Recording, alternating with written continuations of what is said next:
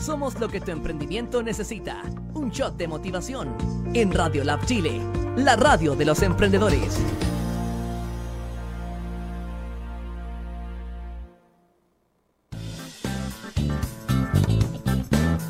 Bienvenidos a la conexión que necesitas para emprender. Esto es Emprendedores en línea por radiolabchile.cl.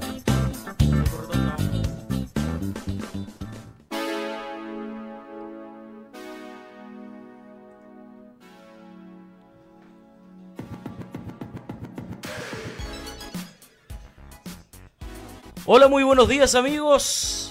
Bienvenidos a Emprendedores en línea, ya segundo capítulo de la temporada 2020. Nos encontramos eh, aquí contentos, felices. ¿Me lo saco? Sí, es que Patito me está dando una indicación, así que me dice que me lo saque. Hay un poquito, ya, perfecto. Yo le hago caso a usted porque usted es el que manda. pues. Bueno, darle la bienvenida a todas las personas que ya nos están escuchando, a que nos están viendo, que están conectadas en nuestras redes sociales, en la transmisión de Facebook Live, de Instagram Live. Eh, y eso, ¿cómo estáis, Patito? ¿Llegaste bien hoy día? ¿Sin mayor problema? ¿Ya? Ya, perfecto. Oye, eh, para hoy había un llamado bastante grande a movilizarse, un paro general. Eh, la verdad es que había un poquito de miedo en la mañana de cómo nos íbamos a movilizar, pero la cosa, por lo menos en algunos sectores, está bien tranquila y bien normal. Esperemos que siga así. Sí, pero en algunos sectores solamente. Porque- Por ejemplo, yo pasé por Santa María. ¿Ya? Ya, perfecto. Cuéntenos a la gente que nos cuente ahí un poquito eh, cómo le ha ido en el viaje, si nos está viendo, si viajó a alguna parte hoy en la mañana, si se tuvo que movilizar, que nos cuente también cómo estuvo eso para que podamos estar al tanto. Hoy día tenemos que estrenar programas nuevos, por favor, así que necesitamos saber si vamos a poder, pero no, todo bien. Claro, si vamos a poder terminar o no. Así que, amigos queridos, ha vuelto a este estudio nuestro gurú. ¡Ah! ¿Cómo está esa? Nuestro gurú, nuestro querido amigo Rubén Solano, quien hoy día nos viene a dar luces de cómo está la cosa. Bueno, en temas de, del cambio de constitución, de lo que se nos viene, pero le damos la bienvenida a Rubén, acá en Emprendedores en Línea, nuevamente empezando la temporada 2020. Muchas gracias Michael, muchas gracias a todos los amigos de Radio Lab por esta nueva invitación. Aquí, con mucho interés de poder compartir ahí, como siempre, algunos conocimientos, experiencias en este mundo de las organizaciones sociales. Y hay hartas cosas que están pasando. Ahora sí, Patito, puedo. Ya, perfecto. Ahora, ahora. Ah, estaba fuerte. Está fuertecito. Ya, voy a tratar de hablar bajito. Ya, perfecto. Ahora sí. Bien, eh, hay está pasando de todo, ¿cierto? Hay harto movimiento, eh, hay hartas cosas que, que están ocurriendo en torno a lo que es. Yo estoy compartiendo acá en Facebook, por si me ve que estoy mirando la pantalla del computador mucho, es porque estoy compartiendo. Y le invitamos a compartir la transmisión de Facebook, del Instagram, para que más gente nos podamos, se puedan informar, ¿cierto? Eh, de, de lo que vamos a hablar hoy día, que eh, va a ser súper importante. Mira, ya empezó la gente a escribir. Hugo Guerrero, saludos cordiales, que tengan un excelente día y programa. Muchas gracias, Hugo. Un abrazo gigante para ti. Ya la gente ya está empezando Excelente, a bien, conectarse. Allá Imhotep, un gran saludo desde Iquique. Nos Queremos- desde Iquique. Queremos muchas intervenciones y mucha participación en este programa y en esta oportunidad. Y haga comentario, ¿ah? Haga comentario, no Por favor. se respeta todo lo que se haga. Así es. Con respeto. Con respeto. Con respeto. Vamos a ir de lleno entonces, Rubén, porque yo sé que Fundesco Chile se mantiene trabajando constantemente con organizaciones sociales, ¿cierto? Organizaciones comunitarias. Estamos una casita, chiquitita, sí. Ahí le estoy dando una indicación al patito. Eh, eh, con harto trabajo y, y muy de cerca, Fundesco Chile vive esta realidad social que estamos experimentando hoy. Entonces, la primera pregunta. Vamos al tiro con la primera pregunta, Rubén, y usted nos dice... A ver, Michael. ¿Cuál es el rol que en este momento están jugando las organizaciones sociales y comunitarias en la crisis actual que estamos viviendo, en, el, en el- la realidad que estamos eh, teniendo hoy? Eh, Michael, eh, es muy interesante partir justamente con esa pregunta porque sin lugar a dudas esta crisis social por la que vive hoy que vive el país ha tenido un actor muy relevante que es la, eh, la ciudadanía, la sociedad civil y dentro de ellas obviamente las organizaciones sociales y comunitarias. Ya hemos dicho en reiteradas oportunidades que en nuestro país hay más de 280 mil organizaciones sociales que se agrupan en diferentes temas de interés para la comunidad. En donde el Estado no alcanza a llegar, llega la comunidad con su voluntariado, con su trabajo social a darle apoyo. Y es por lo mismo que los actores principales de esta, eh, de esta crisis son las organizaciones sociales porque son las, la caja de resonancia de las demandas ciudadanas.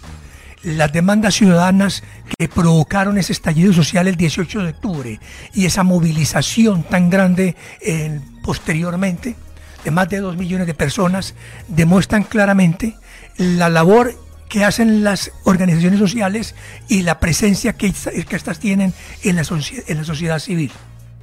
Y hoy por hoy, por la misma circunstancia, el proceso eh, que está viviendo el país ha estado fuertemente eh, intervenido en materia de participación por las organizaciones sociales que han buscado la forma de tener presencia a través de diferentes organizaciones y estrategias, mesas de trabajo a lo largo y ancho del país.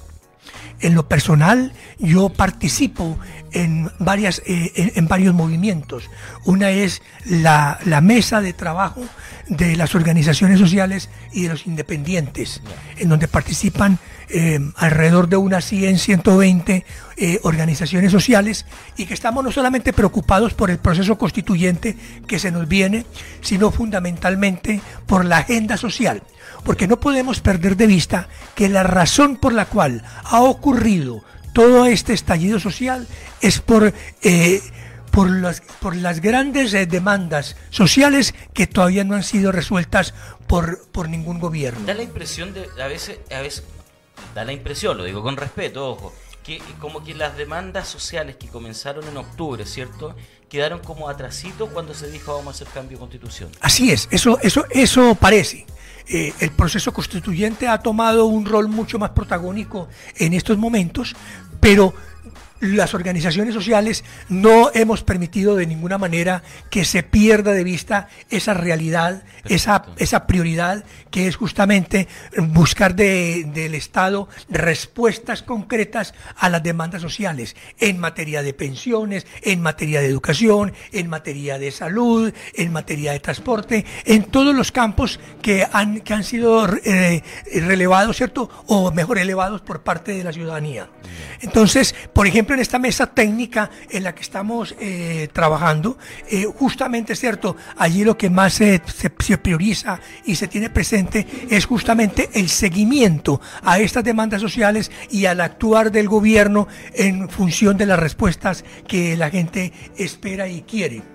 Desde luego que como todo proceso, obviamente es cierto, eh, a nivel de un, de, un, Estado democrático, obviamente todas estas demandas requieren tiempo. No son soluciones que se, que se esperen de manera inmediata, de, un, día, de un día para otro. No, se puede, imposible. No, es posible, pero de cualquier manera sí se ha sentido que con la presencia, con la presión ciudadana, el Estado o el gobierno actual ha dado respuesta a muchas demandas o o por lo menos ha mostrado voluntad a, a, responder a las demandas de los ciudadanos. Mira, no, no, no son respuestas que completamente satisfagan las expectativas de la ciudadanía, pero obviamente es un camino, ¿cierto? Es un, es un camino que hay que dar y que finalmente se espera que en la medida en que con, el, con, con las reformas a las constituciones o con la nueva constitución, el que es lo que se espera que ocurra en el plebiscito, se pueda lograr unas respuestas mucho más eh, radicales y, de, y con cambios mucho más estructurales eh, a nivel de gobierno. Ya, porque ahí es donde viene este tema, porque hay un tema de, de violencia, ¿cierto? Hay un tema de violencia que se ha dado, porque, yo puedo preguntar por qué creo que hay tanta violencia, pero uno puede tener la idea de decir, claro, no se ha respondido realmente como la gente quiere escuchar, lo que la gente quiere escuchar, entonces eso ha incitado a que esta violencia siga creciendo aún más. O ¿por qué cree Rubén que hay tanta violencia aún? ¿Será ese el punto o, o, hay algo más? Claro.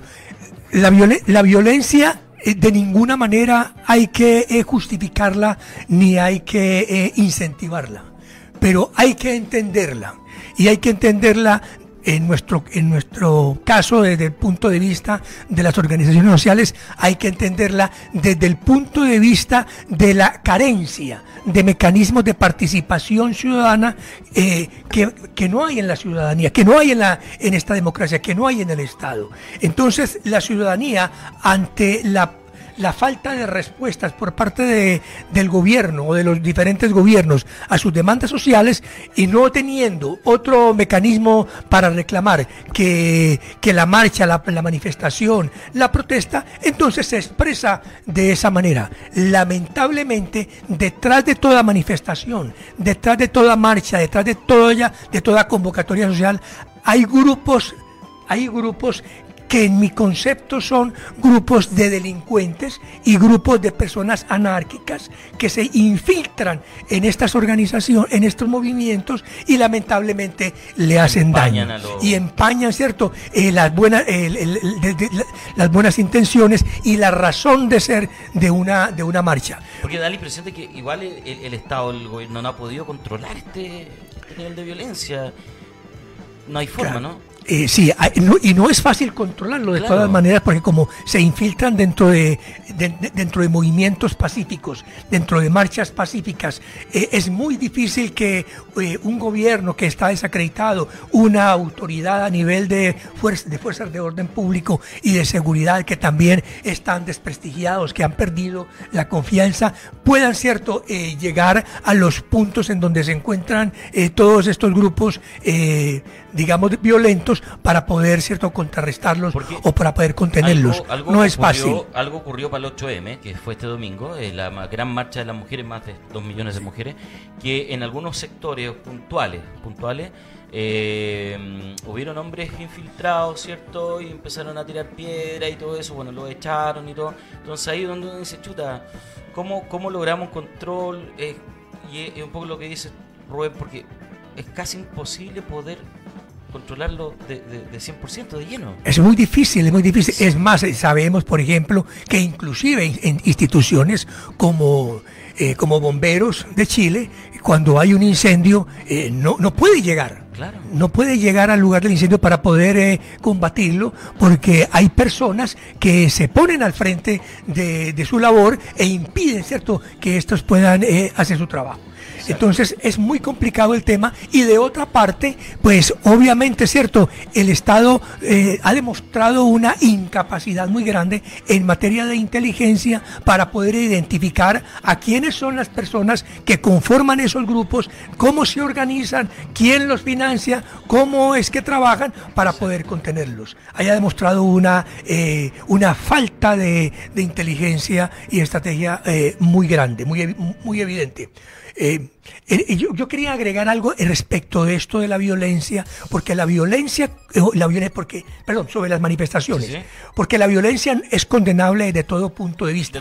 venga, venga, de donde venga, porque igual se nota, se observa que no solamente hay personas infiltradas allí que violentan, que, que violentan las, estos procesos, sino que adicionalmente hay falta de capacidad y de inteligencia para contrarrestarlos de manera inteligente por parte, por ejemplo, de carabineros, que también muchas veces ellos eh, abusan, ¿cierto?, de su poder y generan todavía mucho más violencia. Por eso que muchos están en campaña de pedir una policía más profesional, más capacitada psicológicamente, tal vez no que no sea un año de preparación, sino que sean unos dos años más profesionales. Claro, vemos, vemos mucha debilidad ahí en nuestros carabineros de Chile, indudablemente, para poder enfrentar estos procesos. Ahora, es fácil decir, claro, más profesional y que sean dos años de carrera, pero con lo difícil que es que, se inscriban carabineros nuevos.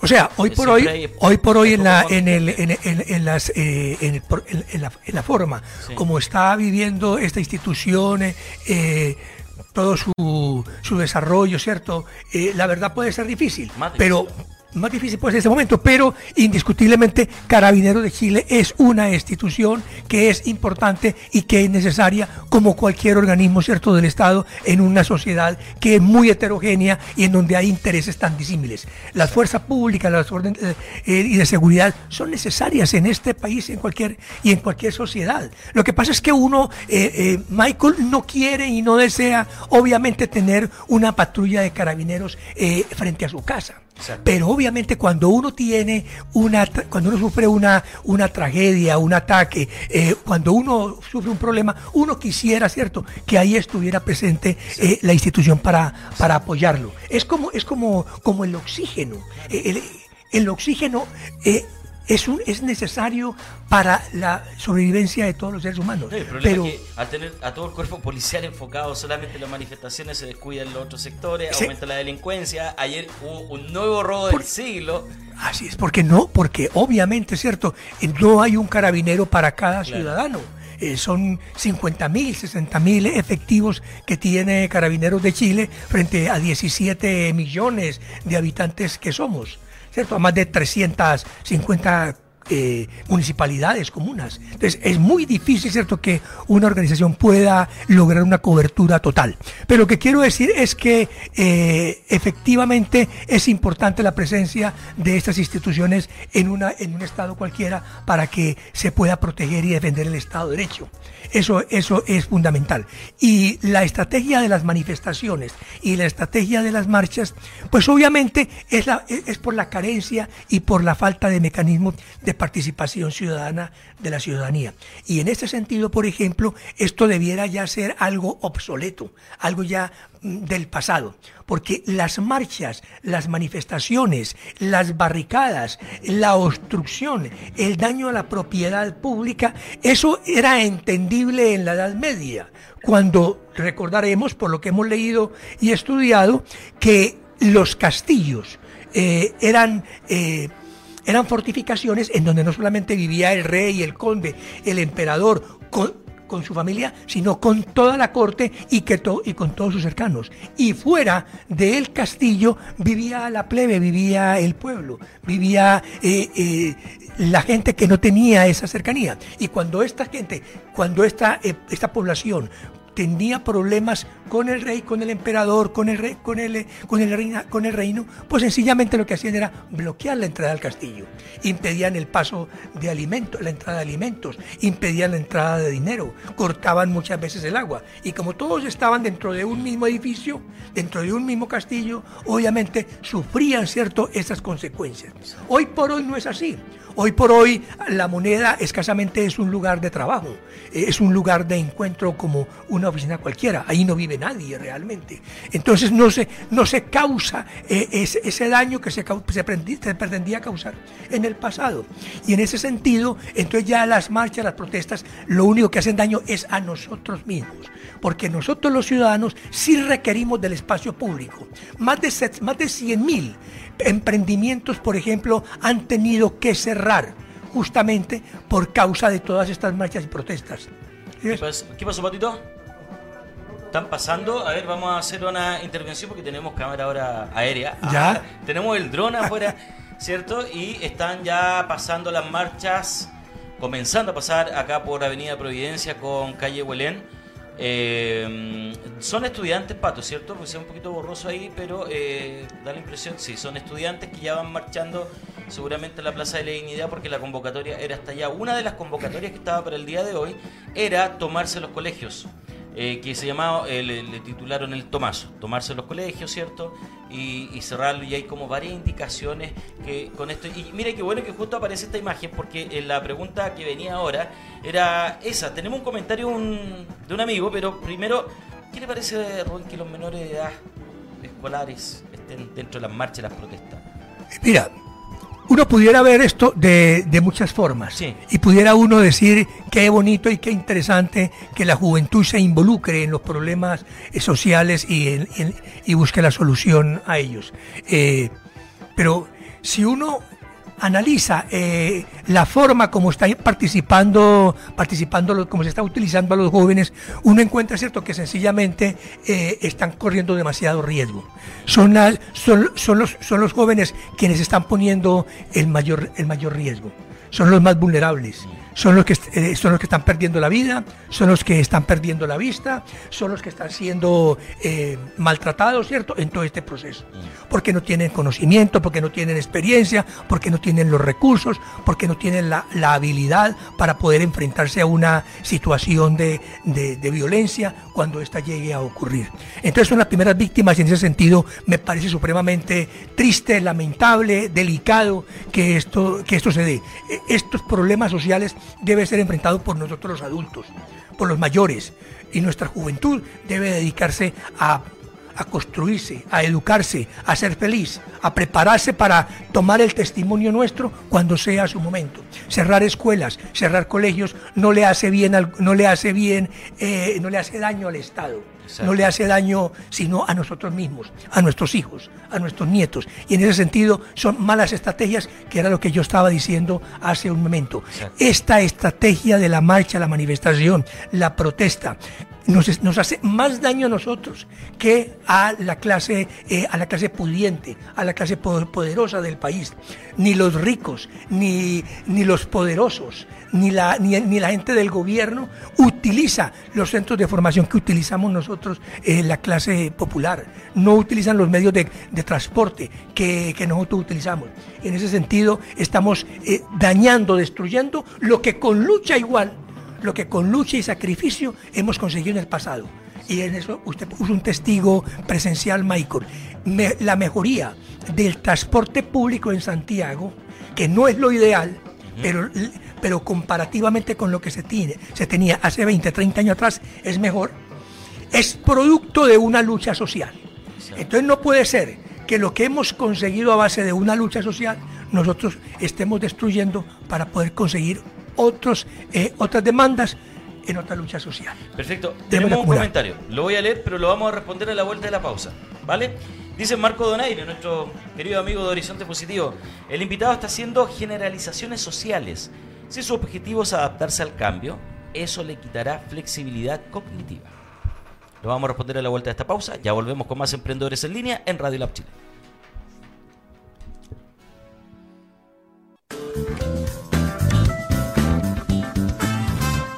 Estamos de vuelta en Emprendedores en Línea.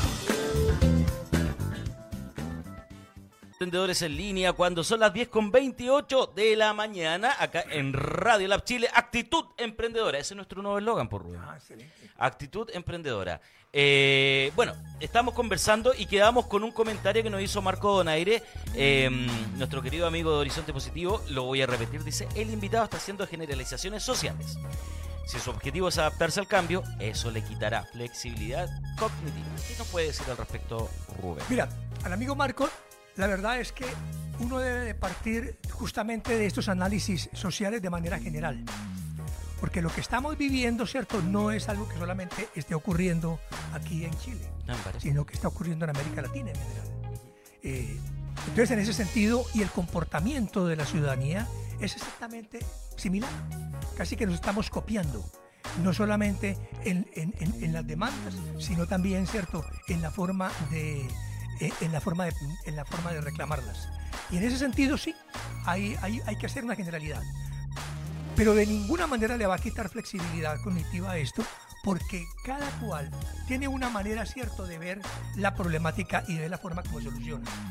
Ahora bien, lo que yo planteo aquí es sencillamente que hemos, hemos estado, ¿cierto?, Eh, demandando una cantidad eh, de, de- de situaciones sociales Sí. legítimas y claras, pero que obviamente esas demandas están siendo reclamadas a través de estrategias que yo considero que ya son obsoletas, porque obviamente existen mecanismos de participación ciudadana que, que definitivamente no, eh, no harían sacrificar ni inmolar tanto a nuestros ciudadanos y muchísimo menos a nuestros menores. Pero ¿no será que, no sé, así como modo de vuelo pájaro que se me vino, que de pronto igual como que la gente se cansó de estar participando, de estar yendo a cosas y no tener respuesta, que esto sea tan largo a través de los años y, y- y por eso mismo, así como que ya, chao, hagamos las cosas a la mala. Claro, es que sí, justamente por eso, porque en nuestro país, en Chile, no existen mecanismos de participación en donde realmente lo que plantee la ciudadanía sea tenga tenga eh, plena aceptación o sea vinculante, ¿cierto? Para las, Exacto. para las autoridades de gobierno.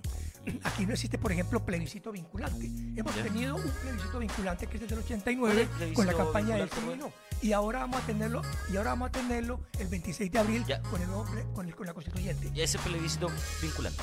Hablamos de plebiscito, hablamos de, ¿Cuándo ple- hablamos de eso? hablamos de plebiscito cuando es una convocatoria, Sí. ¿cierto?, a la ciudadanía para que se pronuncie sobre algo.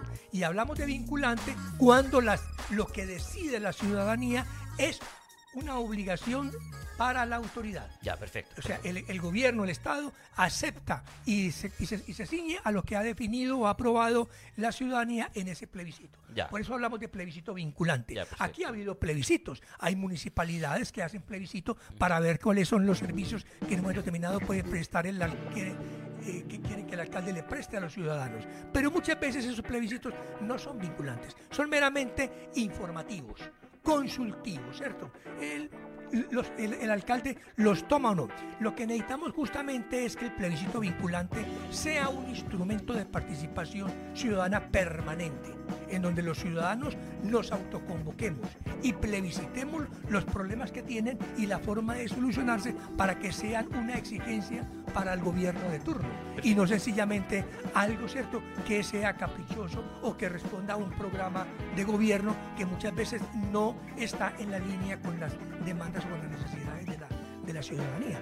El plebiscito vinculante es una figura eh, democrática que existe en los países europeos. Eh, la pregunta es, ¿cierto? ¿Por qué hay países en donde no se dan con tanta frecuencia y con tanta, eh, con tanta violencia todo este tipo eh, de marchas? ¿Por qué? Porque cuando responden a problemáticas que son internas del país, ¿cierto? La gente lo soluciona a través de plebiscitos y plebiscitos obviamente vinculantes. En Suiza muchas cosas se plebiscitan, no solamente a nivel de confederados, sino a nivel de los diferentes cantones. En los Países Bajos también se da ese fenómeno. En estados de, en estados de Estados Unidos también se da la, la figura del plebiscito vinculante. Aquí en América Latina también existen en las reformas constitucionales que se han hecho, se han incorporado estas figuras. Ahora, hay un tema interesante aquí en esto de los, en esto de las, de esos instrumentos de participación ciudadana, que no por el solo hecho de incorporarse a una, de- a una democracia, a una constitución, por ese solo hecho ya vayan, ¿cierto?, a producir eh, cambios positivos dentro de la ciudadanía. Se requiere reglamentarlos, se requiere generar recursos para ellos. Y ahí la- la lucha tiene que continuar por parte de la ciudadanía, exigiendo que los mecanismos de participación ciudadana no queden huérfanos, porque de nada, de nada sirve. De nada sirve tener un plebiscito vinculante establecido en nuestro país en la Constitución o en una reforma constitucional o en una ley si el Estado no está dispuesto, ¿cierto?, a reglamentarlo ni a facilitar que la ciudadanía pueda ejercer ese derecho. De igual forma hay otro tipo de, hay otro tipo de instrumentos que por ejemplo son los que en Chile más provocan eh, marchas, protestas eh, sociales y barricadas, que son los que tienen que ver con el silencio administrativo positivo. No sé si eres consciente, Michael, que en muchas, en muchas comunas la gente le pide al alcalde algo, hace una petición a la alcaldía para reparar una vía, para construir un parque, para manejar seguridad, para cualquier cosa, y la petición que hace la ciudadanía se queda sin respuesta no responde. Y en muchas cosas se le hace al gobierno comunal, al gobierno regional, al gobierno nacional, y uno se queda simplemente con el envío de la carta, con esa historial, pero nunca hay una respuesta, ni por un sí ni por un no. Resulta de que existe en democracia un mecanismo de participación ciudadana que se llama el silencio administrativo positivo, y en donde el Estado para ese tipo de demandas recibe la solicitud de la ciudadanía y se toma un plazo prudencial para responderlo, un plazo que está definido por ley. Y si en ese periodo de tiempo no responde, no da respuesta a la ciudadanía o su respuesta es una respuesta no coherente, no es una respuesta que sea fundamentada, eh, la ciudadanía puede entender, ¿cierto?, que, este, que esta petición fue aprobada. Y en consecuencia, el Estado lo único que le corresponde es ejecutarla. Eso nos quitaría una gran cantidad, ¿cierto?, de, de rabia de la ciudadanía, por demandas, ¿cierto?, no satisfechas, por peticiones que no han tenido ni siquiera una respuesta.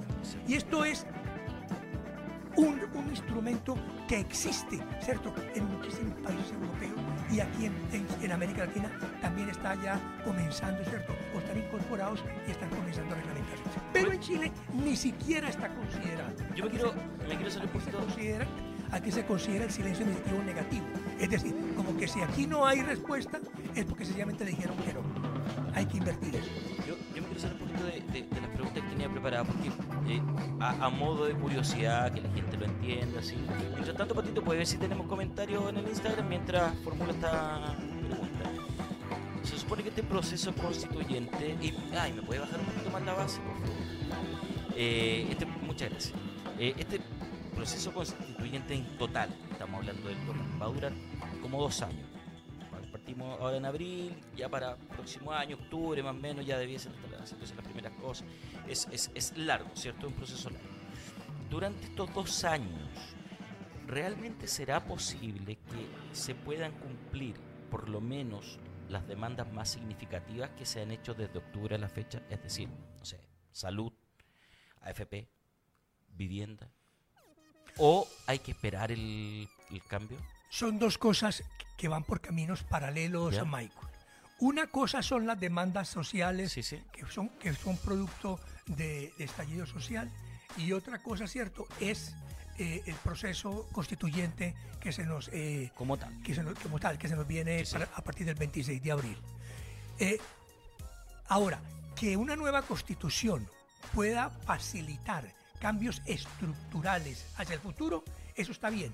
Ya. Pero muchas cosas se pueden solucionar en estos dos años en materia de demandas sociales con las leyes que hay y con la constitución que tenemos. O sea, hay un Si tema hay de volu- voluntad siempre y cuando siempre y cuando haya voluntad Ya, política ya. que esa es la que yo personalmente no veo no veo con mucha Exacto, claridad exacto. yo no veo con mucha claridad que haya mucha voluntad política para resolver los problemas sociales porque en esto hay un juego también de las élites políticas que muchas veces dicen eh, no le no aprobemos todas estas demandas ahora porque entonces el gobierno que está en este momento en el poder se va a llenar de gloria.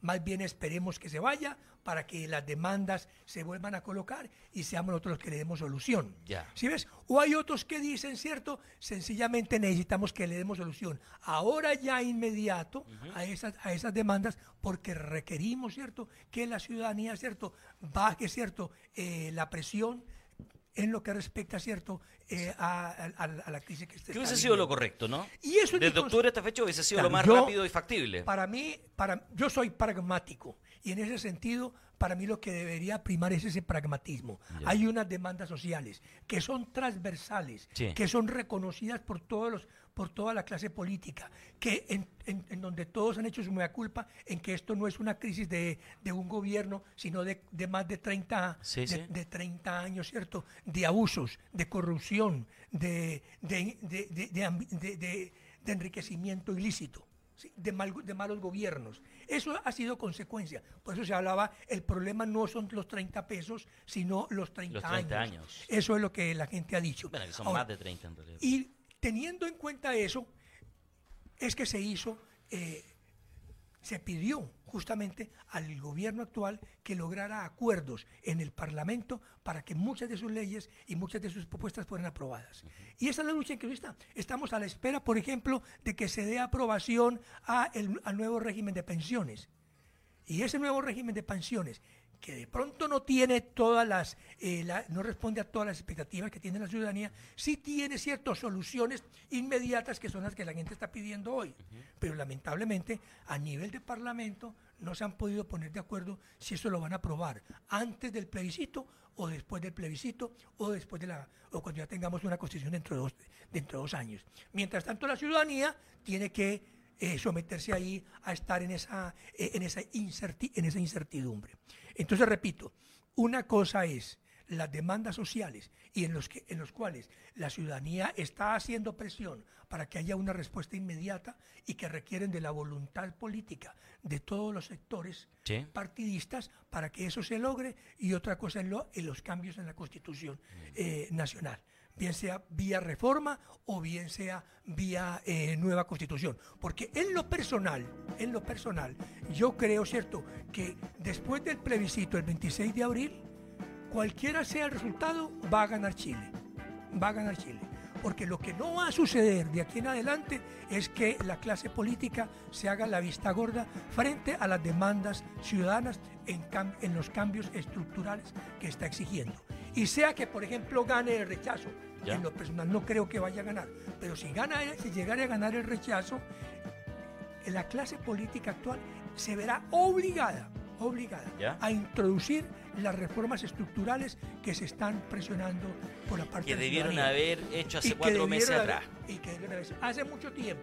Porque si bien es cierto, la actual constitución ha tenido muchos cambios, de pronto no ha tenido cambios en aspectos sustanciales que la gente quiere. Y de pronto esos cambios habría que de pronto el Estado tendría que plebiscitarlos si es que quiere darle más participación a la ciudadanía o puede dejarlos al interior del Parlamento a través de eh, siguiendo el, mismo proceso de reformas que tiene establecida la actual constitución. Exacto. Y si lo que hay es una, un apruebo de, la- de una nueva constitución, que es lo que yo creo que va, que, va, que va a lograrse o que va a ganar por la declaratoria ilegítima de la actual constitución, que la gente no la, la mayoría de la gente no la quiere, no cree en ella por su origen espurio, por lo que se sea, eh, entonces obviamente vamos a tener que demorarnos dos años. Y esos dos años, durante esos dos años, lo que, debe, de- lo que debemos hacer con nosotros como ciudadanos es estar atentos en un constante y permanente proceso de formación y de capacitación Y de información. y de información. Atento a lo que hagan los Sí, constituyentes. porque todavía ocurre este efecto que, y, y- y- lo voy a decir con, libertad y, espero se respete el- la postura, que no es una opinión, sino que es un hecho, de preguntarle a la gente que dice, hagamos el cambio de constitución, aprobemos y algo, y luego le preguntan que leyó la constitución, sabe lo que es la constitución, sabe lo que hay que cambiar, y mucha gente no sabe, y no sabe qué responder. Entonces, bueno, por ahí logré y, y entendí muchas cosas.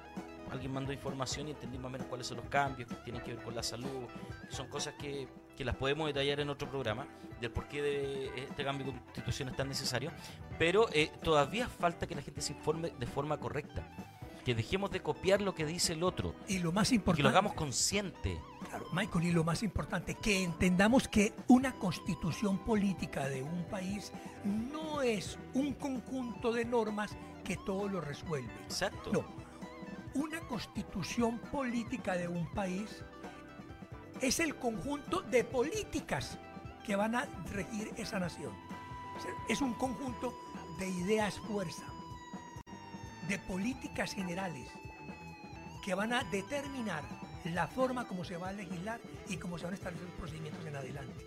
Es una guía, es como la misión, es como la misión y la visión que tiene una empresa, que no es la que define todo lo que se va a hacer, pero sí marca el camino.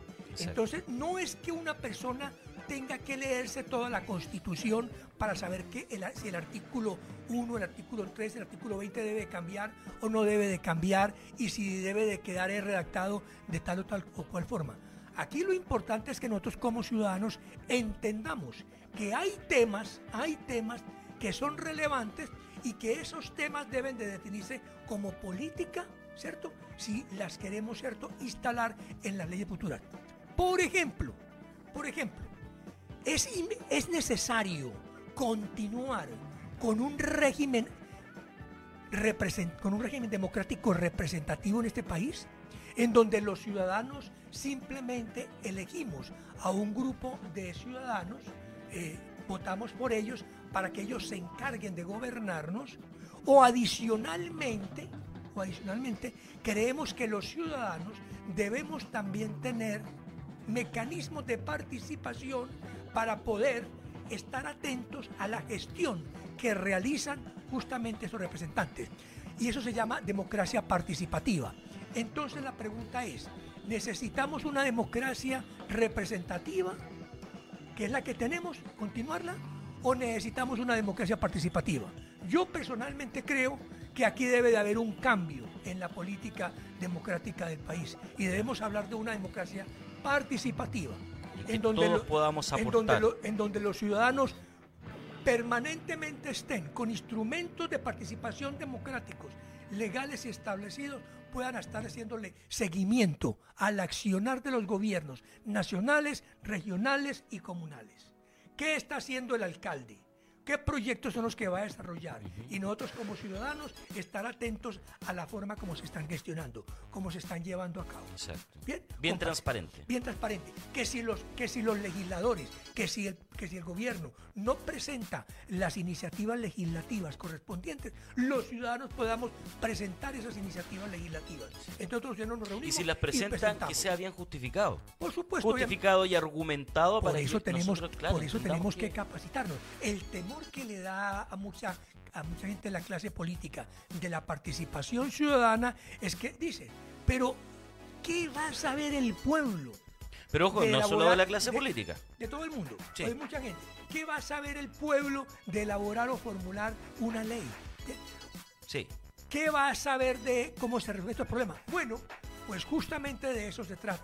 Se trata de que la ciudadanía tiene que comenzar, nosotros los ciudadanos tenemos que tomar conciencia de que tenemos que formarnos, capacitarnos de manera permanente para asumir esos roles. Rubén, ese alcance que, que- que hace con respecto al comentario, yo lo he escuchado no so- yo lo he escuchado de gente común y corriente como nosotros, cierto que también eh, lo hace y dice, oye, pero está bien, vamos por la participación, eh, hagamos un- que la gente participe y cambie la constitución, pero, pero claro, muchos se cuestionan, pucha, pero ¿qué va a saber una persona común, silvestre? ¿Cuánto sabe o está capacitado para hacer o, o- o redactar una ley? Entonces ahí tenemos todo un, todo un- Es una un- disyuntiva. Es un proceso, es un Proceso. proceso, es un proceso que debe de partir para Chile en algún momento. Nos podemos equivocar. No, nos podemos perfectamente Nos vamos a equivocar, y nos vamos a equivocar muchas veces, pero ese proceso tiene que llegar y tiene que quedarse. Porque lo que no podemos seguir, Michael, es en la estrategia antigua de enviar a nuestros cabros, de salir, de salir a las calles a inmolarnos, a obstruirle, ¿cierto? La libertad o coartarle la libertad a los demás, a autodestruirnos, Sí. a dañar lo que hemos conseguido Sí. en el pasado, porque no tenemos más estrategia o más que hacer. Mira, antes de ayer, antes de ayer pasó que, eh, bueno, pasamos un sustito y tiene que ver con el tema de los estudiantes. El colegio de al frente salió a hacer sus manifestaciones y pasaron por el colegio de mi que está al frente. Eh, y lo empezaron a destruir. Empezaron con una picota, una especie de picota a... Yo vi muchos comentarios en redes sociales que me dieron lata porque esto se subió a internet y, ay no, si están puro mintiendo, esto es un montaje, esto es, no, pues y lo grabó un apoderado y vieron cómo estaban destruyendo el colegio de mi hijo eh, y en el colegio donde estudia mi hijo hacen reflexiones a nivel colegio completo. Entonces hablan de estos temas pero con mucha responsabilidad. Y, y no les impiden tampoco, incluso los dejan manifestarse en el patio sin violencia, sin nada, y, y ha resultado bien eh, a, las, a los de enseñanza media. Pero es frustrante ver que de pronto uno está- eh, piensa que su hijo está seguro en el colegio y otro grupo de un colegio de excelencia académica viene y empieza a destruir el colegio de estudiantes. Claro. Y que la Es gente no lo crea. Así es. Y eso duele más todavía. Claro, claro. Y que la gente no lo crea. es- No sé. Es el mundo al revés, lamentablemente, Sí. ¿cierto? Y, y en esto, Michael, no podemos equivocarnos. Ahora, que tengamos presente una cosa. No quiere decir que la participación ciudadana ya en propiedad, funcionando en un país, le reste capacidad o le reste eh, espacio o poder a los representantes, Mm. al par- a los parlamentarios, a los senadores, a los diputados, a los concejales. No, no les no los reemplaza, simplemente los les exige, Exacto. los exige mucho más y los hace trabajar de mejor forma, más conscientemente, porque saben si, que si no lo hacen bien, hay una ciudadanía que tiene mecanismos para poder obligarlo a que lo haga. Exacto. Bien, entonces, por ejemplo, si hay mecanismos de participación ciudadana que existen en Suiza, como los que he mencionado, no se utilizan. Pero no se utilizan ¿por qué?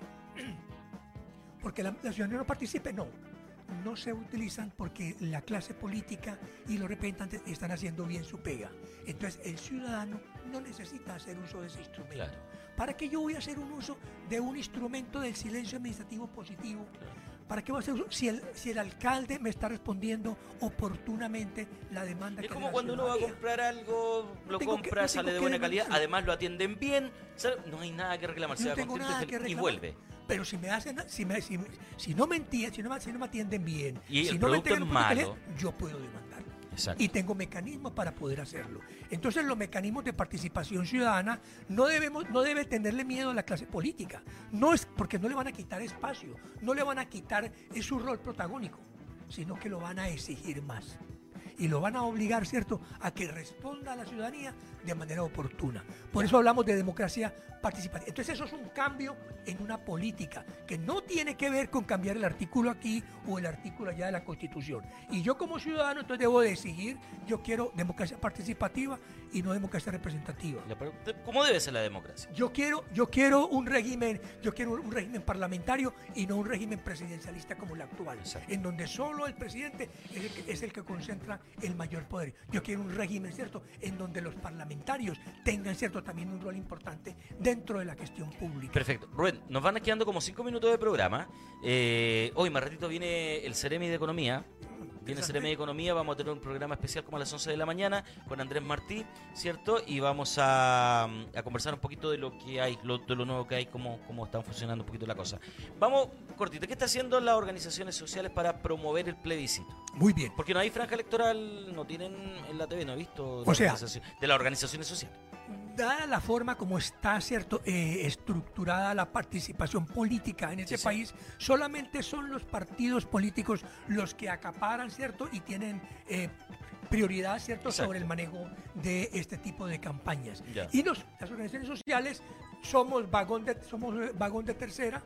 Eh, en, en- en este, en este tren y entonces no tenemos esa posibilidad. Sin embargo, se logró que los, los partidos políticos le asignaran una tercera parte de la franja a las organizaciones sociales si querían hacer campaña por sus, eh, por sus preferencias. Exacto. Sin embargo, los partidos políticos exigen que para poder estar ahí, la organización social debe, cierto, de declarar su afinidad con el partido, con lo cual se genera una dependencia y se genera una eh, situación eh, de subordinación que no corresponde. En ese sentido, las organizaciones sociales, entiendo, muchas no van a participar en ninguna franja, en una franja televisiva con un partido político. Me imagino que van a hacer mucho uso de para- redes sociales, sí. para mantener su autonomía y su independencia. Entonces las redes sociales serán el mayor camino, el camino más importante que tomarán la- las organizaciones para poder promover la participación en el plebiscito. Y de hecho hay una, hay un, una- un- un movimiento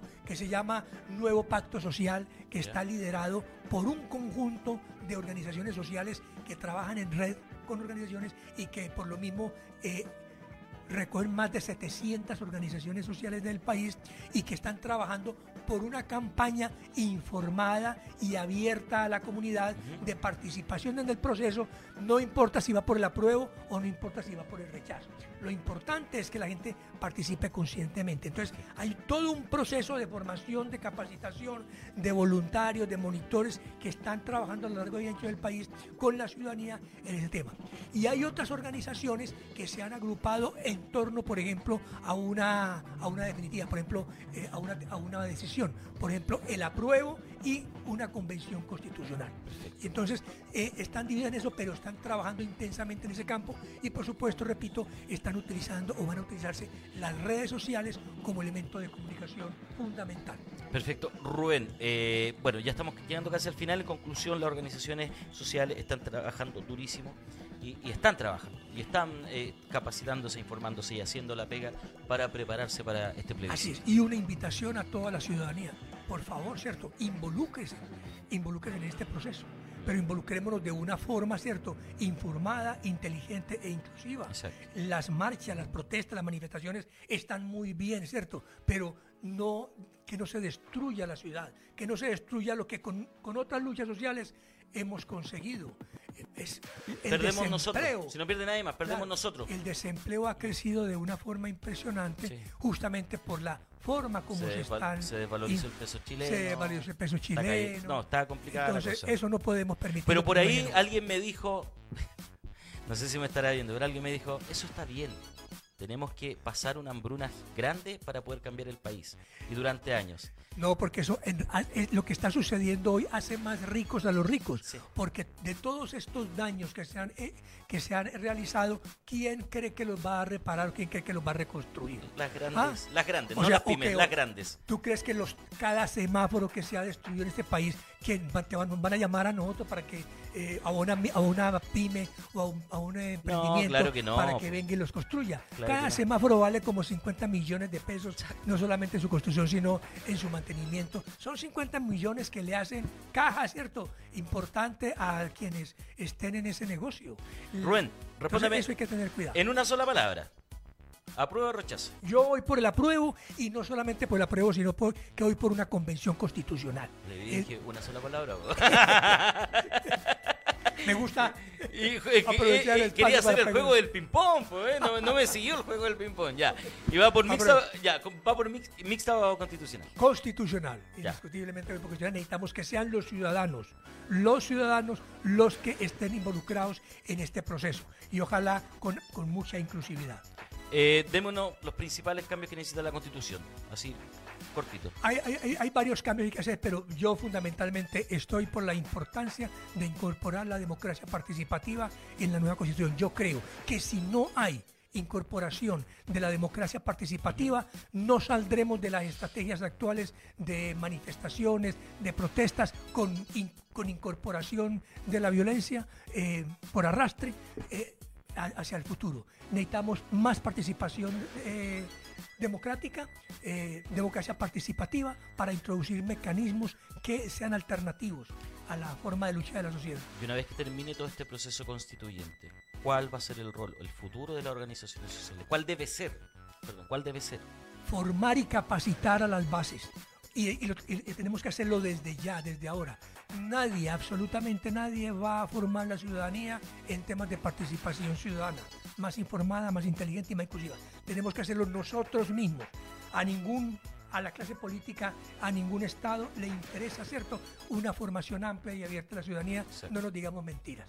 Ellos, para mantener su estatus, su, su rol, pues obviamente eh, Necesitan un pueblo ignorante. Ne- necesitan un pueblo, digámoslo así, Sí, dura, así rompe dura, dura sí, y, dura y necesitan un pueblo ignorante. Entonces, no, no necesitamos cierto entender eso y saber de que la formación y la capacitación está única y exclusivamente en nuestras manos. Y ese tiene que ser el rol ahora y de aquí en adelante hacia el futuro de manera indefinida. Perfecto. Bien, eh, estamos llegando ya al final del programa. Queremos agradecer a Rubén que vino nuevamente a contarnos acá, a, a entregarnos la experiencia de todo este trabajo que se está haciendo, porque no es lo mismo eh, sentarse a hablar eh, sin hacer realmente la pega que hay que hacer. Eh, es un gran ejemplo. Puedo hablar, puedo opinar, pero cuando alguien está haciendo la pega y está ahí en terreno trabajando con la gente, creo que el, el argumento puede ser mucho más, más fuerte. ¿Ya? Y estamos escribiendo en el blog. Estamos escribiendo, ¿verdad? En el blog. Claro, bueno, ahí tengo un blog que es eh, rdsolano.blogspot.com y de allí pues trato de dejar toda esta cantidad de conocimientos, de experiencias, de opiniones, ¿cierto? Eh, por escrito para tratar de colaborar desde mi experiencia un poco en este proceso y obviamente recibir los comentarios, las inquietudes, eh, todo el aporte que la ciudadanía y la gente de buena fe quiera entregarme para efectos de poder no solamente aprender también de ellos, sino construir un país más justo. O sea, país eh, lo acabamos más de, de escribir y lo vamos a fijar en los comentarios para que la gente pueda eh, visitar rdsolano.blogspot.com. Eh, ahí puede ver todas las memorias, todas las, escrituras que hace Rubén. Así que bueno, eh, Patito, ¿todo bien por afuera? ¿No se ve nada? Antes de despedir. Además, eh, todo tránsito con... Tranquilo. No, el tránsito está detenido porque están las manifestaciones ya en Plaza Italia como con la convocatoria de las 10 y media. ¿Ya? Ya debe estar cortado el tránsito un poquito más allá. Ya, perfecto. Bueno, vamos a estar informándolo entonces. Algo pasó, algo pasó, se hizo una masa. Ahí sí, listo. Ya, se escuchaba como si estuviera en el más allá. Ah.